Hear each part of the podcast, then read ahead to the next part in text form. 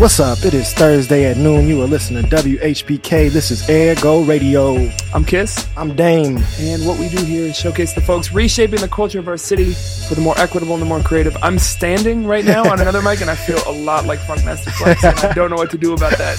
How are you feeling, Dame? Uh, I feel not like Funkmaster Flex, feel so, like so I'm like- feeling pretty good. I'm feeling, Like Funkmaster Reflection? I'm feeling pretty fresh right now.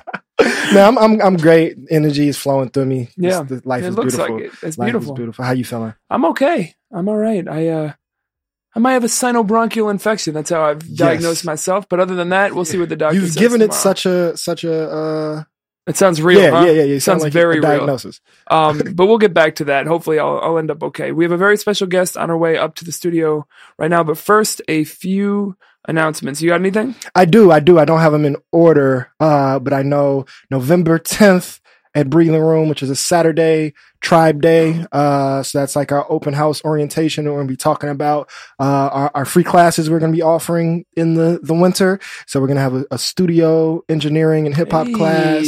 We're going to have a uh, a writing, fiction, healing, storytelling therapy class, uh, and an permaculture, agriculture, culinary arts, and herbalism class. All three are engaging the carceral system in trying to advance our abolitionist politic over at the Breathing Room with the Let Us Breathe Collective. Mondays, Wednesdays, and Saturdays. Rock with that. Uh, I've never wanted a sound effect. brr, brr, brr. Uh, that's the 10th. So the 16th, our monthly breathing room event series is definitely going to be environmentally justice focused. Mhm. So come out to that. And then the 17th, Ergo is going to be DJ, DJing and hosting the Chicago Community Bond Fund fundraiser. Look at that. So very excited. I know you probably have more of the logistical details on that, It's, but I just uh, wanted to provide yeah, we'll we'll share the info. We're excited to be back there. We we hosted and DJ last year, and it was a blast. This year, uh, Barbara Ransby speaking, and Akenya Bum, is bum, performing. bum. Look at just- that. That's a heavyweight lineup. Man, this city. That's like the uh that's like our version of the Rock the Bells. Um, so we'll, we'll make sure to share the info for that. It's their big fundraiser, so buy a ticket, come through. It's going to be a great time. Um, a little bit closer to today. In fact, today at Build Coffee is uh, instead of a public newsroom, they're actually having a great event tonight from six to eight. It's a, a night with Young Lords founder Jose Cha Cha Jimenez Ah. uh, in conversation. I believe it's free at Build from six to eight. It could be free if you're sneaky enough. Anything's free. My dad used to get into events by bringing dry ice and having a business like look on his face. right, right. And he always told me, if you need to get in somewhere, you show up with dry ice. I they will assume you need to be there. We've made a finesse list of Mhm. events: dry ice, hmm uh, earpiece, Earpiece, clipboard. security shirt. Ooh, that's 4 Mhm. And number five, showing up early, dressed overly casually. hmm Like with like Beats headphones half Mhm, on. Mm-hmm. You just give a little nod Yep, yep. I am supposed to be here. Yeah, There's no yeah. other reason why I would be here right. in my flip flops and sweats. Me? Finesse? Yeah. No. Credit to DJ Oreo for that one. Go back and listen to that episode. Uh, tomorrow night at Sleeping Village up in Avondale is the release party and release concert for Tasha's EP Alone at Last, which is out now and spectacular. Yes. Uh, the show's going to be great. It's with Yarrow. Jamila Woods is reading some poems. Yay. And then uh, I'm trying to go to Squad Jay Bambi uh, is performing. Um, so that's tomorrow night, 9.30 p.m. at Sleeping Village. Tickets still available. Also, just shout out to to you know the the the, scene, the, the cultural movement here. There's been a lot of stuff released. I know I haven't listened to it all or any of it yet because I don't do anything, but I'm very happy and I've heard good things. Mix project is Nick out. Jenkins' project is John excellent. Doe's project is out. Absolutely Got some crash, fire yeah. on there. Uh, definitely shout out to Smino has a new track out, which Yep, is yep, very yep, strong. and one that's about to be out. Ergo alum Rich Jones has a new project about to drop. So he has a show also at Sleeping Village on Saturday Hmm. um, with Leaf Set, Shawnee Dez, and Muso. So that's Saturday at also at 9 p.m. And then next Wednesday, the 7th, uh, Johnny Jones, who's a rapper who I really like, he signed to Close Sessions. He has a show at the Empty Bottle with Boathouse and a whole bunch of folks uh, opening for him. DJ RTC, aka Alex Fruchter, is DJing, who I actually saw last night when he was walking his dog, and I offered Oh, him a piece of ah. candy for Halloween. A, a Morgan Park Academy alum. Oh, look at that! And a, I believe, Hyde Park originator. Like not he didn't originate Hyde Park, but he originated in Hyde Park. Okay. Anyway, uh, and then also tonight to pop back, there's an event as part of Chicago Humanities Festival. If you're interested in urban planning and cities and sustainability, it's called City Unseen: New Visions of an Urban Planet. It's tonight at 5:30 at the Metropolitan Planning Council. Okay. I might, uh, I That's might pop yeah, in. yeah, yeah. Might freak around and make that move. right up my alley. and then also tonight, similarly uh, of my interest, uh, is an event sponsored by the United States Holocaust Memorial Museum okay. uh, called "The Rise of Homosexual Persecution in Nazi Germany." Mm. So if you're looking for a cheery time, that's where you should go. Mm-hmm. But but wow, David's trying to hold it in so bad. Um, this is our longest community You've become real good at morbid jokes. but basically, what this event is in the era before the rise of Nazism in the Weimar Republic, uh, some of the most kind of expansive and open laws around uh, queerness and sexual freedom existed that we that had happened in Europe up until that time, um, and so there were openly gay bars. It was still illegal, but it wasn't prosecuted. Mm. Um, and then there was kind of the the swing back of the pendulum and the crackdown. So I've been interested in this in, in general and looking at this moment Mhm. um, and, and trying to anticipate the moves that are coming. Mhm. Um, but this is just an event. It does cost money, so I might not be there. but if you got money, Or you might have to go find a clipboard. I don't think you can show up with dry ice to the Holocaust Museum. oh my god. David's hurt right now. Our guest is on her way up. yep, Uh, yep. In the meantime, Also, happy birthday, Yeah. Miranda. Let us breathe. Oh, fan. It's her birthday squad. today. She's been running our free breakfast program. Uh, I think we're kicking it on Saturday. that means she's getting up early. She's getting that is wor- She's the early. Yeah, yes. applause. We're gonna applaud her. um, all right, Funkmaster Flex style announcements done. Time to play a song while our special guest finds her way up here. Um, last night, I stumbled across the Mac Miller uh, memorial concert that's fundraising for his organiz- new organization, for his family's new organization. Um, and it was really touching and had me thinking a lot about um, the mark and the legacy we leave behind. So I thought, uh, on that note, maybe we could play a song. This is off of a, a little mini EP he did in 2012 under the name Larry Lovestein and the Velvet Revival. What a name. uh, and uh, they had a little album called You. So off of that, it is Love Affair. You're listening to Ergo, WHPK, ergoradio.com.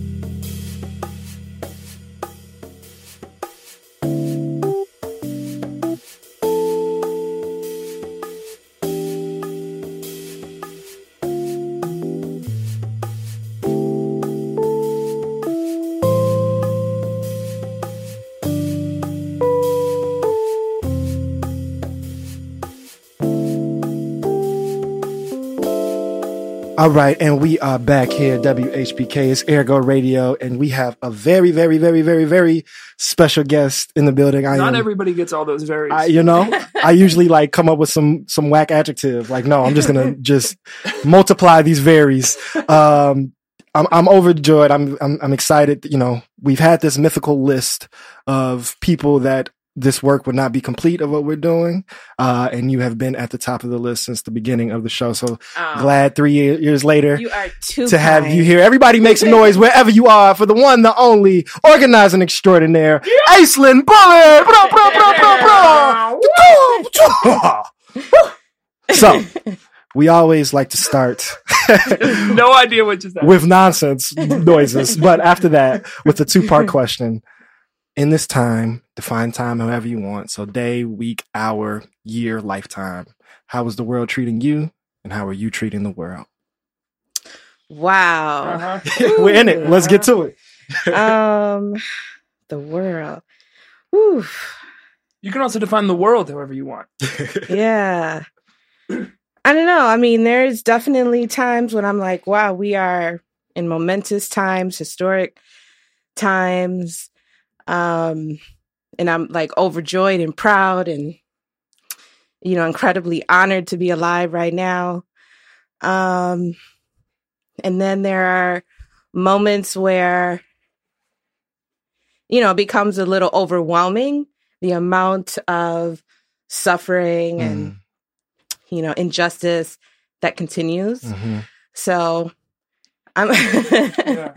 i'm kind of at both places where i'm both excited at progress. I'm excited at the fight. I'm excited at like the brilliance of our people. Mhm. Um, and I'm still like enraged at the fact that our people are held in cages. and, Yeah. you know. Yeah, that's every day. You Yeah. think that that that kind of tension, or at least hopefully balance of the two, um, you think that's just what everyone who does what you do has always felt? Yeah. I mean, it resonates, but like, is that a now thing or is that an always thing? You know, I think um, for me, it's a little bit more pronounced today and like this week um, and this month because of, you know, the contradictions of like this most recent moment with Van Dyke being convicted of murder. Um, you know, the fact that he is probably the first white police officer ever convicted of murdering a black person um, in the history of this country. Mm, So, mm, you know, the mm. the significance of that. Even if that's not true, the fact that we can't think of another one, right? Like even the fact that I can't argue with that is Yeah. enough. You know. I mean, I'm I'm I've been I've been looking at it. I've been talking with some other people. Um, there's only been like 13 police officers ever charged with murder. Um, So Mm. I'm like 99.9%. charged? I'm sorry, convicted. Okay. yeah, yeah. Charge is a different story. Still nuts, Yeah. but yeah. yeah. Wow. Um, so there's, you know, that Mm. in it, in and of itself is a very small number. Um, and you know, even of those 13, one was like a former cop, right? So yeah, there were more people online for coffee downstairs. like that's insane. Yeah. yeah, Yeah. yeah. So you know, you know, so there's like the historic significance of that, right? Um, but then the reality that that is not going to abolish the system. It's Mhm. not going to free our people who are in cages right now. Mhm. You know, someone last night was just shot by CPD. Mm. So, you know, Yeah. it's that like, so, so balance. yeah, and you always are sitting with that. So Yeah. we could we could that's a that's a hole that we could just jump down. I'm gonna I'm gonna pull back before we get into just the the horror of the carceral state. Yeah. Um and- We, we saved that for the second half of the show. um so we we have an unofficial segment on the show of like gassing people up. So I'm gonna I, I'm gonna make sure we do that right now while also trying to contextualize the conversation Mhm. uh, because I think uh, by design, or it seems intentional, uh, as many people who could know you do not, right? Hmm. Um, and so Aislinn is uh, a founding member of BLM Chicago, Black Lives Matter Chicago chapter. Mhm. Uh, Kurt, it was a part of um, We Charge Genocide Mhm. Coalition. Uh, currently working with the Chicago Justice Torture Memorial Center. I, I'm bad with the adjectives. I mean the, uh, the all the abbreviations. yeah, it's like in a little yeah, yeah. I, y'all get it, right? There's a memorial. There's a center. Chicago just- Torture Justice Center. Thank you. Yeah. All right. In editing, I'll just clip Make that it- word, make it- slide it make it there. right. It'll, it'll get smooth. and so for me, uh, the reason why I'm so excited to have you up here is that in terms, one, you are probably, uh, of anybody, the, the most active and the most present in all the work and all the activity that I've experienced or I have perspective on of the last four to five Wow. years. Because I Uh, always feel like I'm not doing enough. Like No, I'm no, like you- not making it, you know. No, there, there, Have you seen how much everybody else yeah. did? There's been few times where I, I have felt like I am compelled to show up and Aislinn's like not already there or not coming, right? Uh, Wow, well that makes me feel a little better. I was really feeling bad about myself no, today. no, and, and so and and so the, the the the beauty of the dichotomy of the space that you operate in is that I think because you're actually um you are the go-to when I think of the network locally and then nationally, just because Mm. you're the person I have a relationship with. Um, so I think you you are like a premier authority of what's been happening, but you also I've never seen you operate Hmm. as such in a way that makes you even more of an authority and a leader. Uh, and so, you know, it's, it's one of those names that I think in previous iterations of liberation work, unless you were there, would get erased. Hmm. Uh, and so we, we, you know, we need to make sure that in the moment right now, you are given the space and given the celebration that you deserve because Wow. you are so fearless. You are so courageous. You are so brilliant. You're so consistent. So I know we always feel, all of us feel like we're not doing enough and not showing up. Uh, but I can't think of anybody who has shown up more Oh. than you and has been mo- more, most consistent in the principles. Oh, so I love you very so much, and I'm very, very happy to have you here. I don't have a question for Yeah. that, but that's just to, to get us Here's going. a question: How does that feel? um, well, honestly, it's you know, I, I Damon is just such a beautiful soul, you know. So it's I'm You can't have two it, gas objectives. but I can't. I can't. Would you like some gas, to it. Kiss? Just a touch of gas. I got my gas at home. I'm fine. Which is not to say there aren't other beautiful souls. I'm not. You um, so I'm taking it like from like the source, right? Mm. Like that is just it's very, very beautiful. Mm. Yeah, thank Mm. you. Go ahead. Yes, yeah, I mean, so in just want to- no, it's yeah, beautiful. yeah. in all the, you know, I, I agree with the idea of that consistency. So, um, how do you think about showing up? Because I, I know you said that you, you you've been feeling or are feeling today like you're not doing enough, and and Damon said everybody feels that way, and I think Mhm. that's true. Um, so is it mo is the decision to show up motivated by that like feeling of not doing enough, or is there more of a positive spin on it? How do you think about that? What what gets you there every time? Hmm, that is a great question. Um, well, it started out, you know, I, I had been pretty active as a teenager in organizing. Mhm. Um, and then when I hit my early 20s, um, I like pulled away consciously. Um, and, you know, to do some kind of emotional work that I needed to do, which was really important. And I've, I, I very much felt privileged that I had the opportunity to take that space. Um, and then it wasn't until the kind of preponderance of police murders and um, just carceral injustices like Troy Davis being executed. Mhm. Um, and, you know, all of this kind of happening with the, you know, being further democratized, just access to the information because of the internet and, and all of that, um, that pushed me back out Hmm. um, into the sphere of organizing that I hadn't been in for a while. So what's that? That's like 2011, Troy Davis. Yeah, Mhm. yeah. Um, was actually executed on my birthday. wow. Yeah.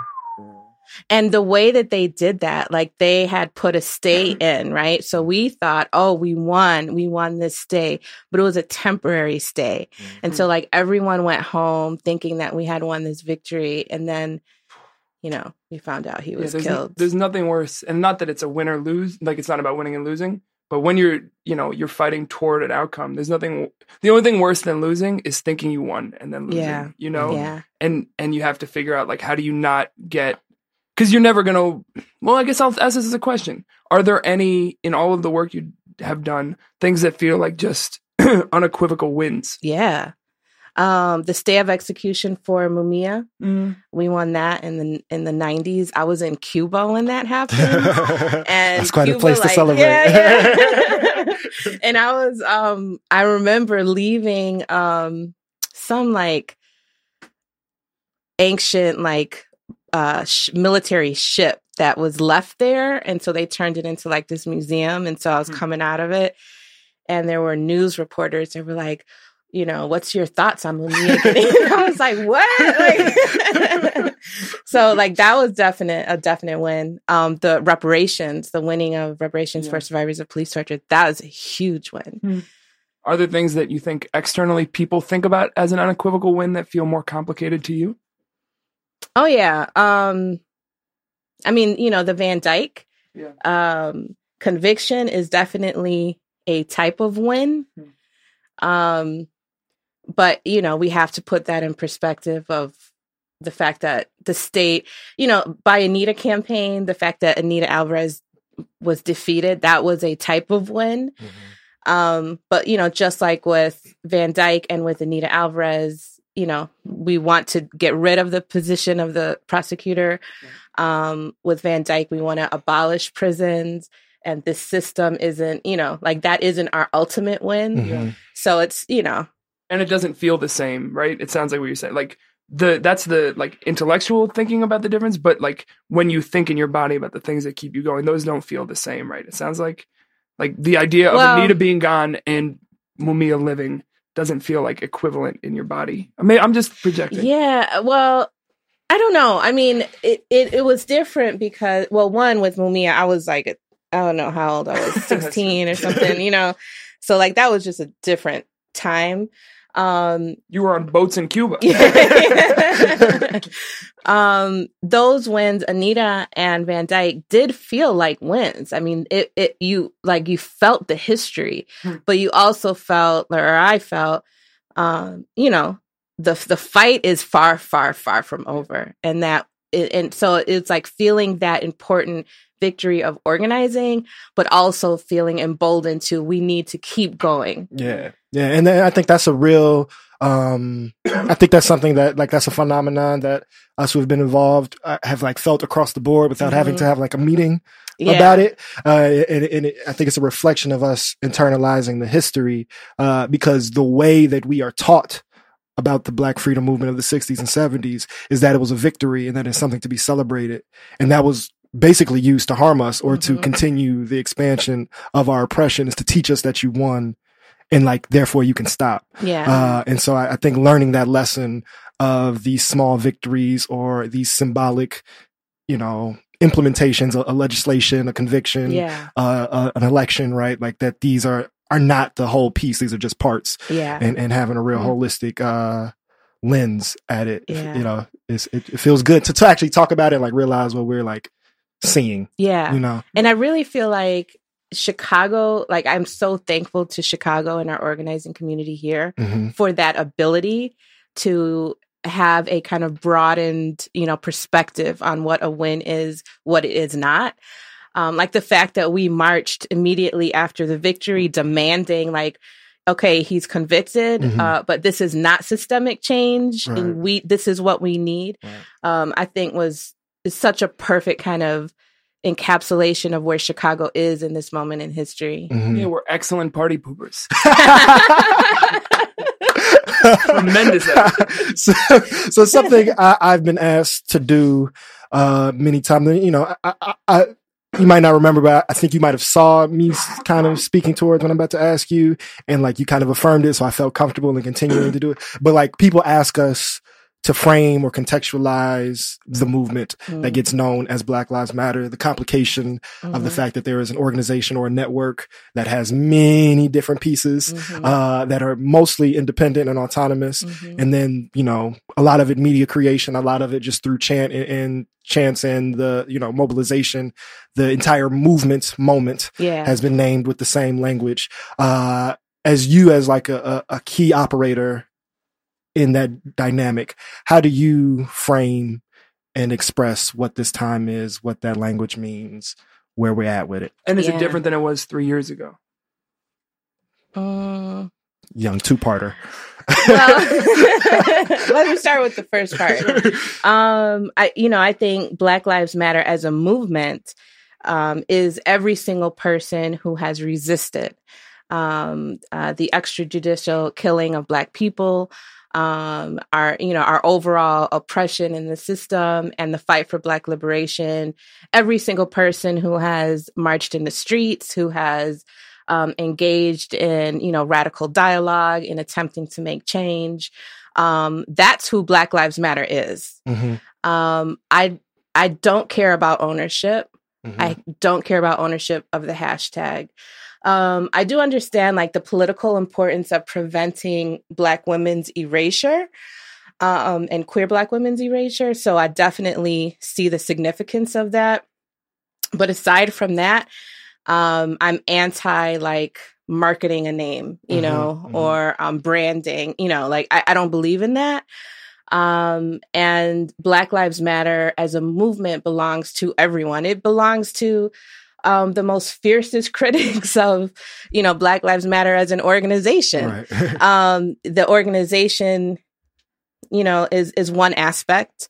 Um, but the movement is is you know the thousands of people, the moms, the the dads, the brothers and sisters, the loved ones of people who have been fighting for justice.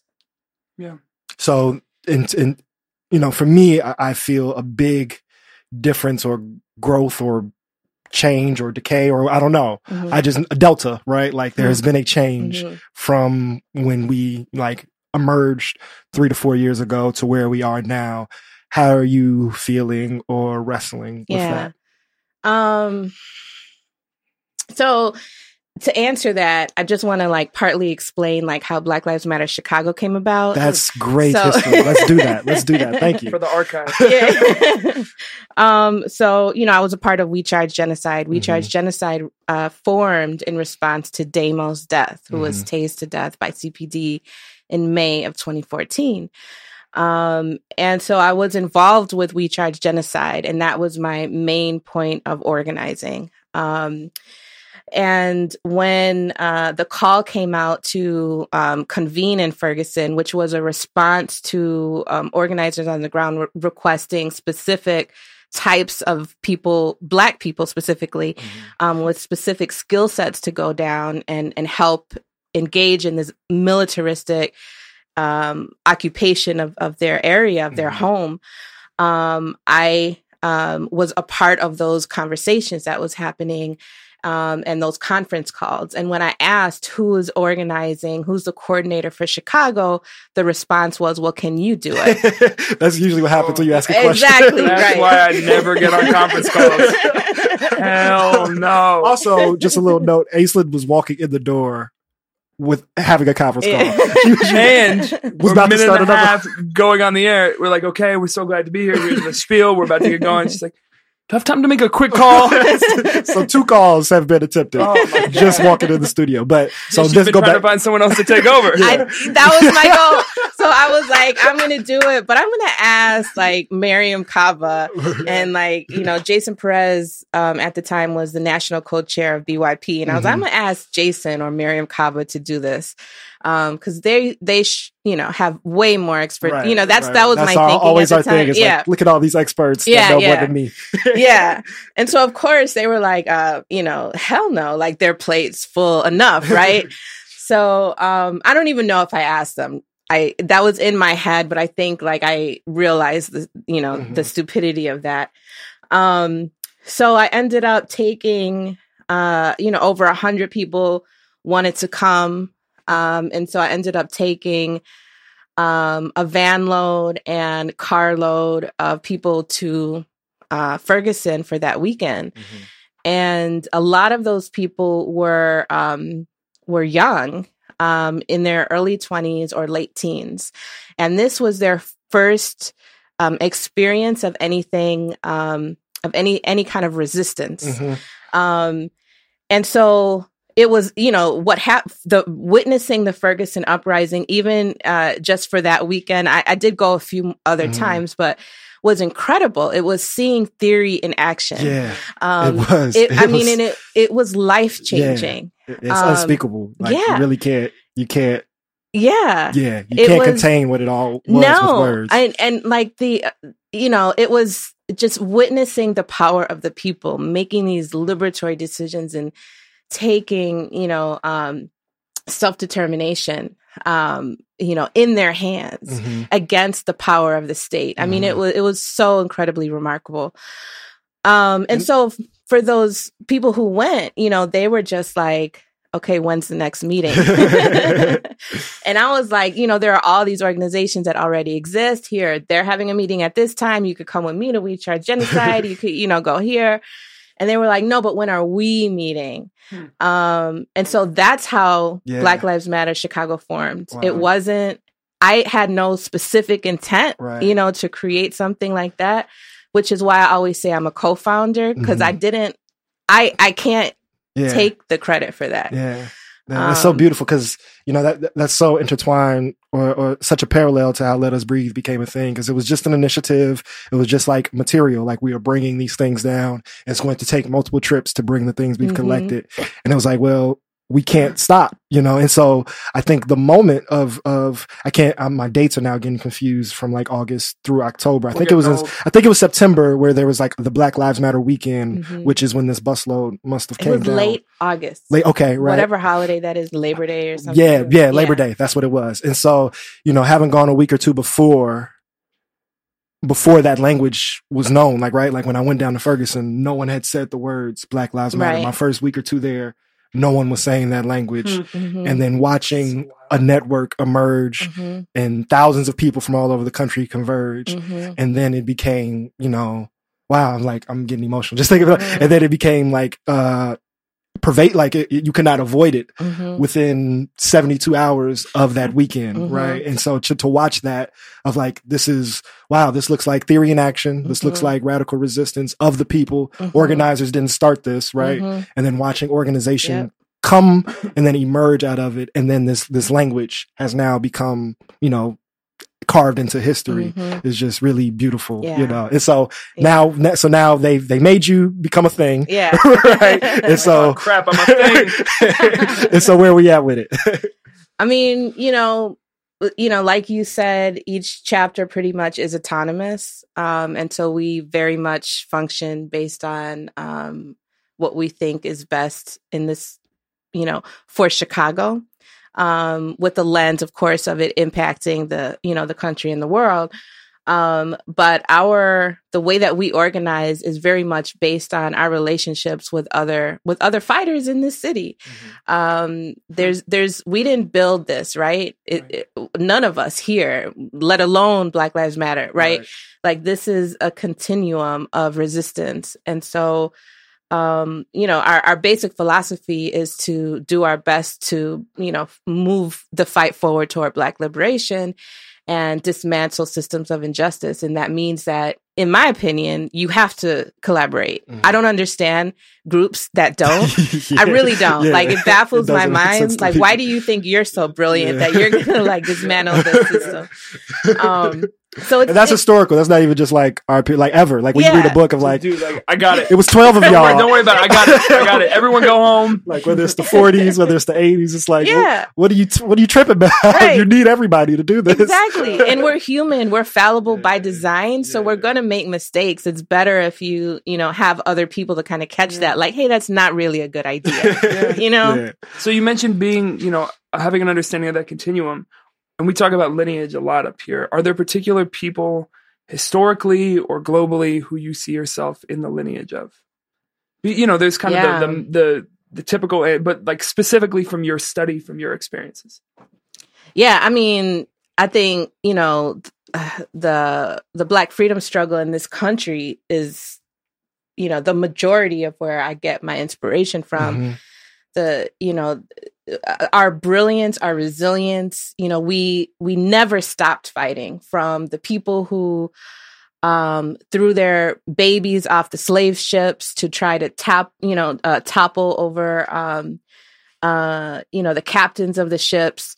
Um, you know, we we fought from the very, very, very beginning, um, uh, and we survived torture, torturous circumstances. Um, the rebellion, Industrial torture. Yeah, yeah. Yeah. Um, like, and one of the things that you know, I am also I, I- I'm mixed, like a lot of people Mhm. um, and I do have. Um, I, I'm part of the Mississippi Band of Choctaw Indians. Mm. Um, but one of the things that that bothers me is the erasure of the certain types, like we, um, you know, the erasure of, in, of of indigenous peoples is part of the genocidal project of Right. you know colonial America. Um, but the the you know we know about the Trail of Tears, right? Mhm. That's like generally a taught in school. We don't know that that mechanism of torture, of chaining people up and marching them thousands of miles, was first done to Black people, to Mhm. slaves, marching them from the East Coast down to, you know, where the cotton fields were down Mhm. south. Mhm. Um, and even the capturing yep. of, on the continent was that same mechanism. Yeah. And um, so there's an erasure of, of the torture that we experienced. Mhm. Um, and I just, you know, the survival, just surviving that, you know, Yeah. I mean, th- that's my, that's my inspiration. Hmm. Um, but then like more concretely, definitely, um, people who were organizers, um, you know, Are there uh, particular folks you've read about who, like, maybe listeners might not know, but for you have been inspirational? well, everyone knows about Harriet Tubman, right? So I won't say Harriet Tubman and people like that who who I love, right? Um, but yeah, it's definitely um, like Maurice Bishop from Mm. uh, Grenada, Mhm. who helped Mhm. lead the revolution. There's a great documentary. It's called um Coco Road, I think. It was on Mm. Netflix. Uh it was about a family who had this land, I want to say in Mississippi or Alabama. Uh, it was called Cocoa Mhm. Road, named after the matriarch of the family. They got pushed out.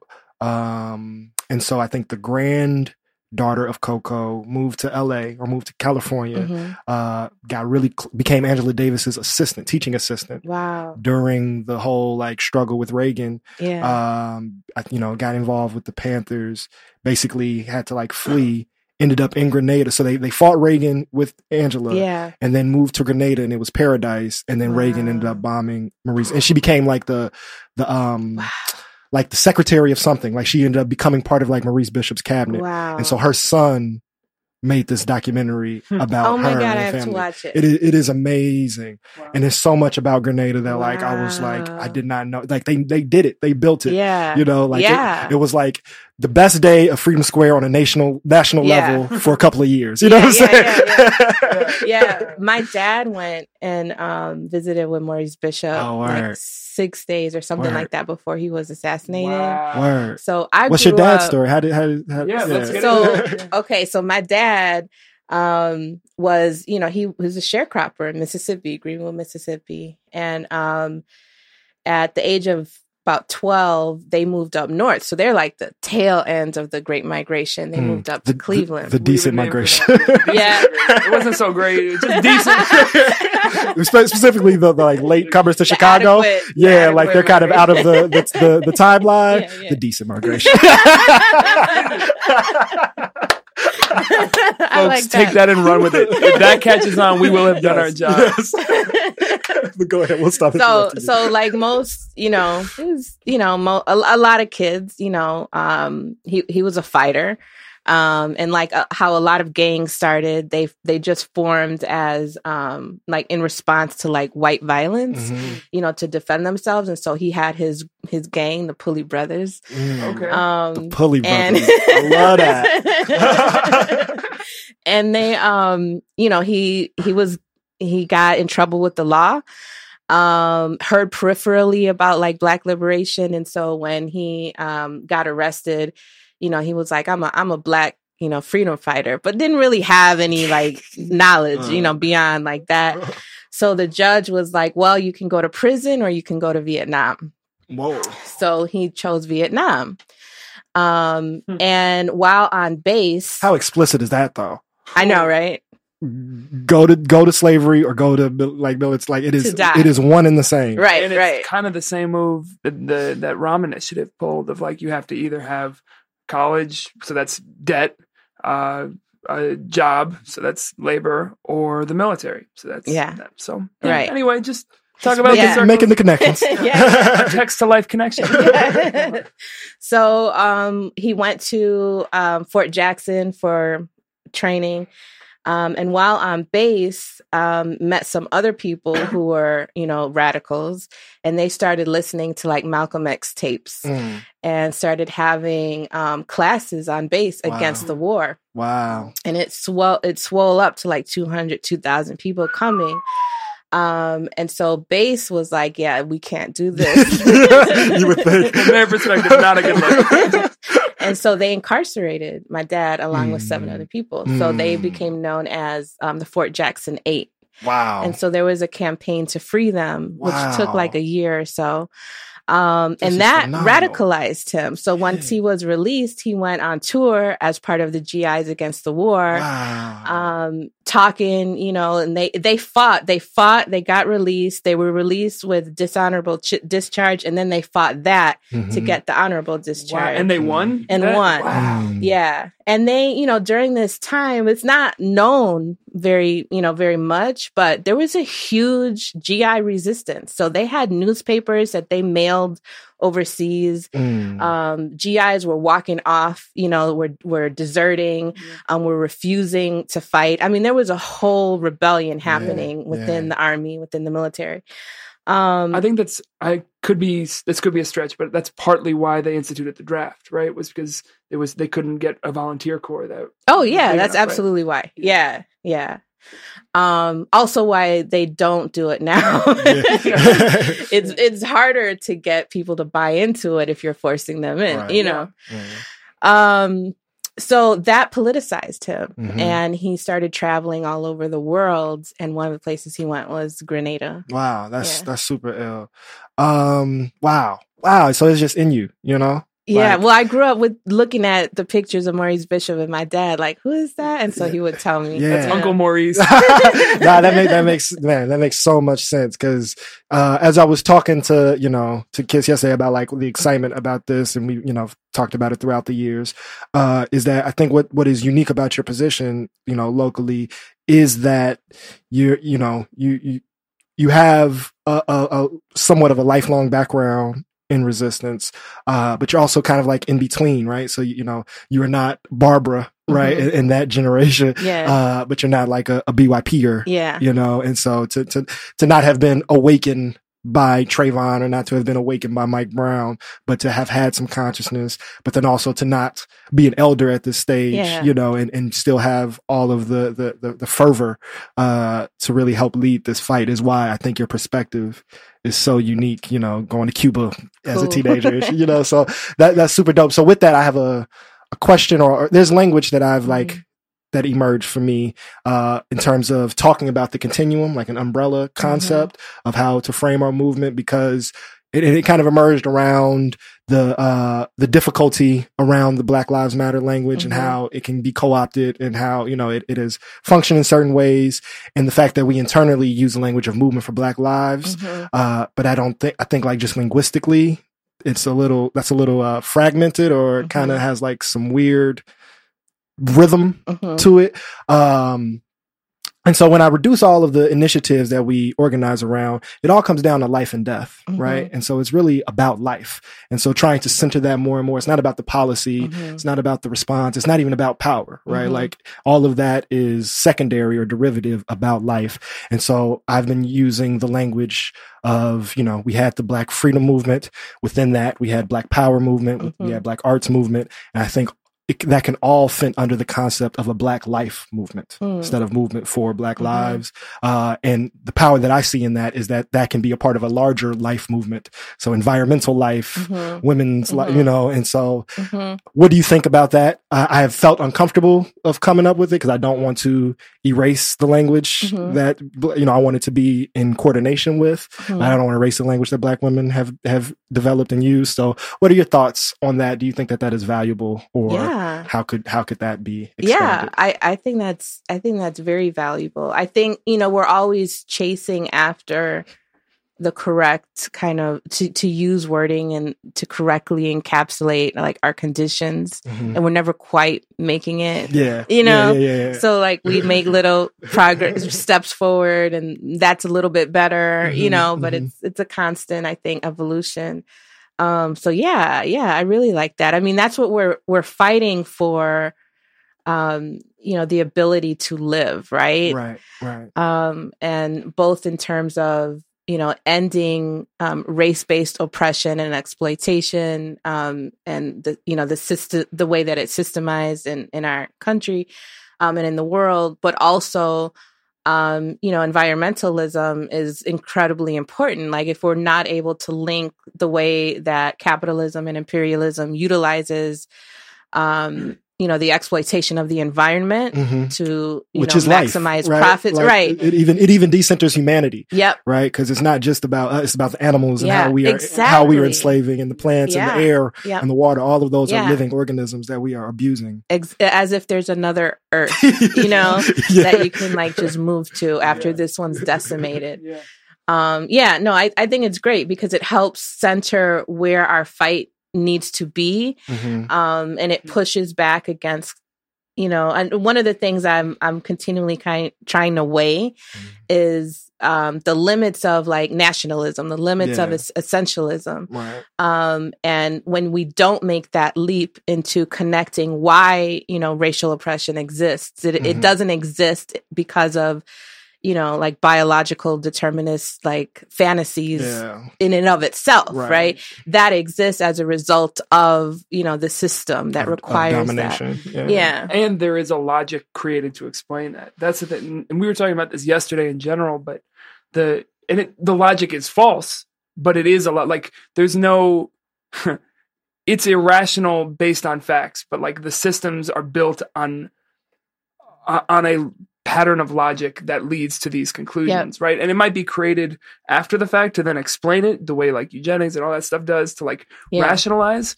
But nobody, it, there's there's no system of oppression that is not built on some sort of logic behind it. Um, Yeah. and that's the danger of, of some of that too, and that's why the line the language has to keep being refined, and we have to. and they continually try different things like the fact that like just looking at like the creation of like this country as a colonial you know in, in its first inceptions as a colonial state you know to britain um, you know they sent over prisoners and indentured servants for a reason right Mhm. that was an experiment. Mm. They found the best experiment was to capture and kidnap people from Africa and create, you know, these ideas of of white white. So we're going to send our white captives to go dominate these black. Wow, I didn't Yeah. think about it like that. And That's and and it's not they didn't invent slavery for black people. They enslaved their Right. their own people Right, first, right, right? They they'd learn these torturous techniques, um, but on this foreign land that they you know were not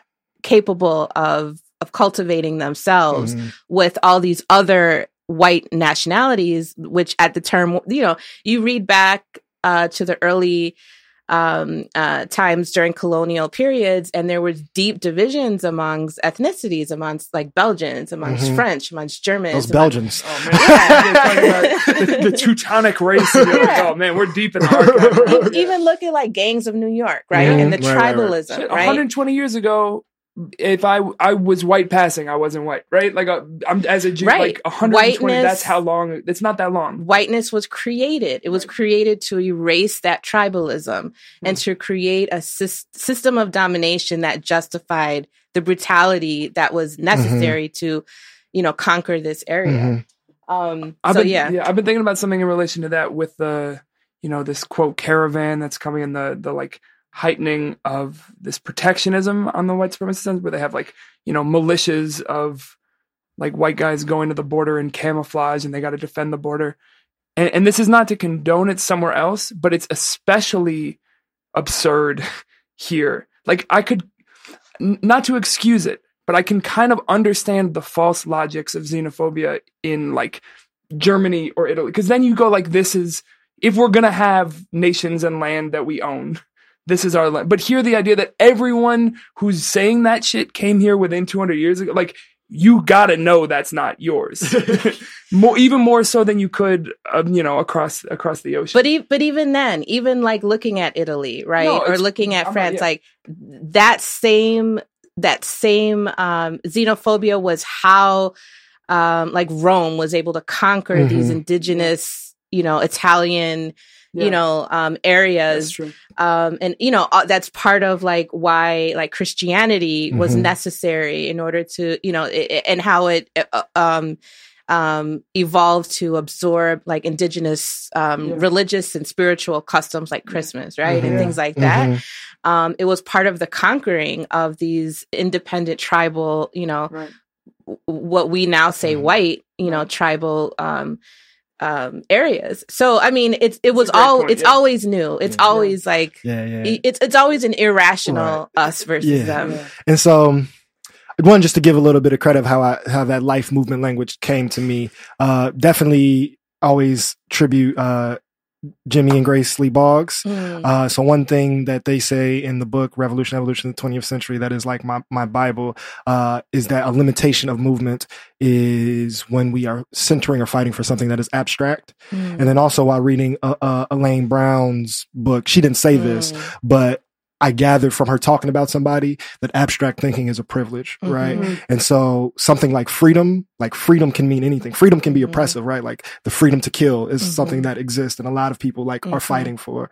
And so it's Hmm. like freedom from what, freedom to what. Mhm. Liberation is another abstract thing and like life Mhm. is a little bit more like tangible and Yeah. concrete and anybody with any experience can understand Yeah. I have life. I understand that I breathe and then if I stop breathing, then life is no longer happening. Mhm. Uh, so that's that's part of where that came from. So with that, what is because there is no one. What are some of your favorite solutions for building this life movement?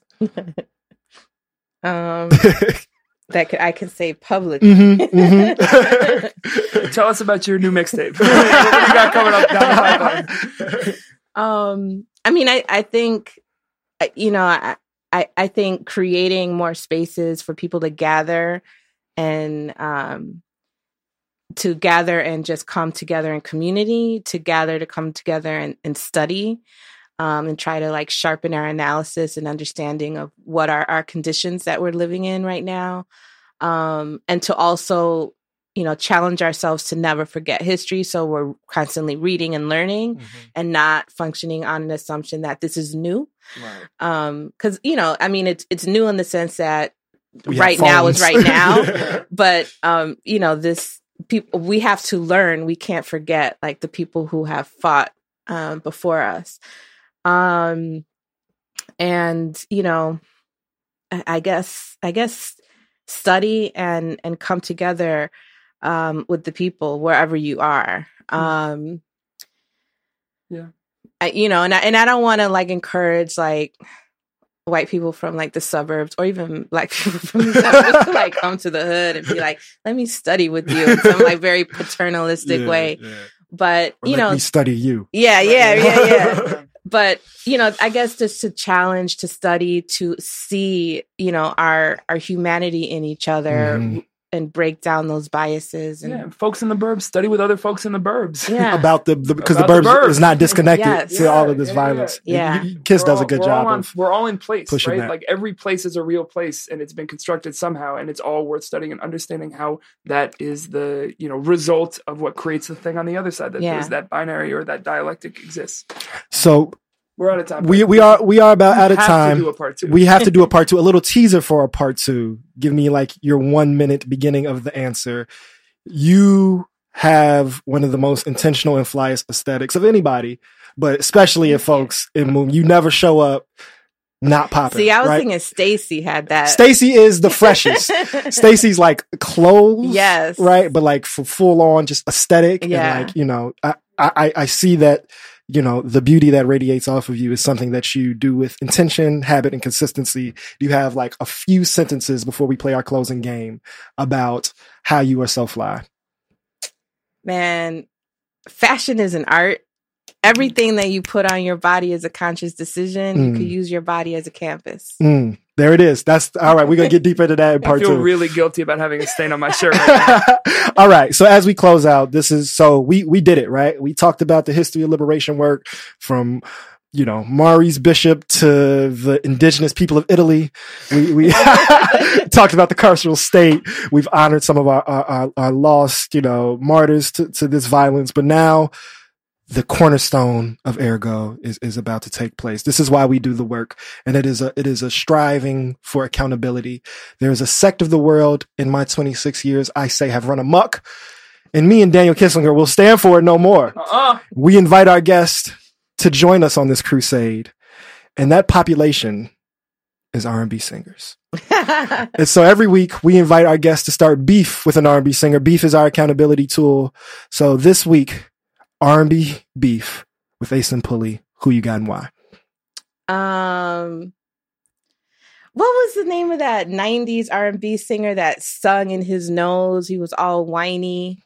Wow. Um, oh man, I just was thinking about him, wondering what happened. I Do you love have any this. more I know, Yeah. that's Man, Keith Sweat. oh yeah, absolutely. Yes, absolutely, absolutely. Keith Sweat is like the one of those who's. It's not even like political or so. He just is annoying. Yeah. with his art, just artistically. What don't What don't you like about Keith Sweat? His his sound. Yeah, So Ugh. gross. Not great.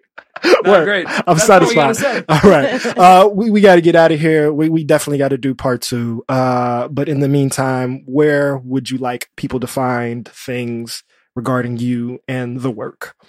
Uh, you can look at uh, blmchi.org or .com. It all goes to the same place. Also check out the Chicago Torture Justice Center Yes, .org. Yes, yes, yes. Um, and we're fighting to release the remaining torture survivors. Gerald Reed right now is having an evidentiary hearing um, and come out to the court if you can, uh, demand his freedom. He's been locked up for 29 years, Wow. um, was tortured by um, Burge compatriots. So, you know, free all the torture survivors. Absolutely. Yes. And uh, we'll be back next week with another conversation showcasing and celebrating the folks reshaping Chicago. Also, we're at, we're at Ergo Radio. WHPK. Much love to the people. Peace. Darling, I've been waiting in the cold, holding this umbrella for you. The raindrops make me feel romantic. Let's run away, sail through the Atlantic. Two of us, such a wonderful pair, stuck inside this love affair. Try to make you smile. Have you is worth the while. The only one I call. All I do is hit redial. Why don't you come and live with me? Let's make couple babies. I know we're still so young. The idea seems crazy. Your love makes every day of mine worth it. Sometimes I wonder if I even deserve it. Look in my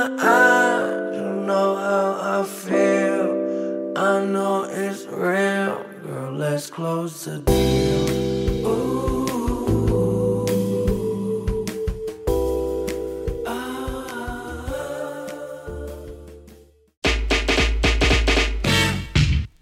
This episode of Ergo is brought to you by Cards Against Humanity. They asked us not to read an ad, so we didn't.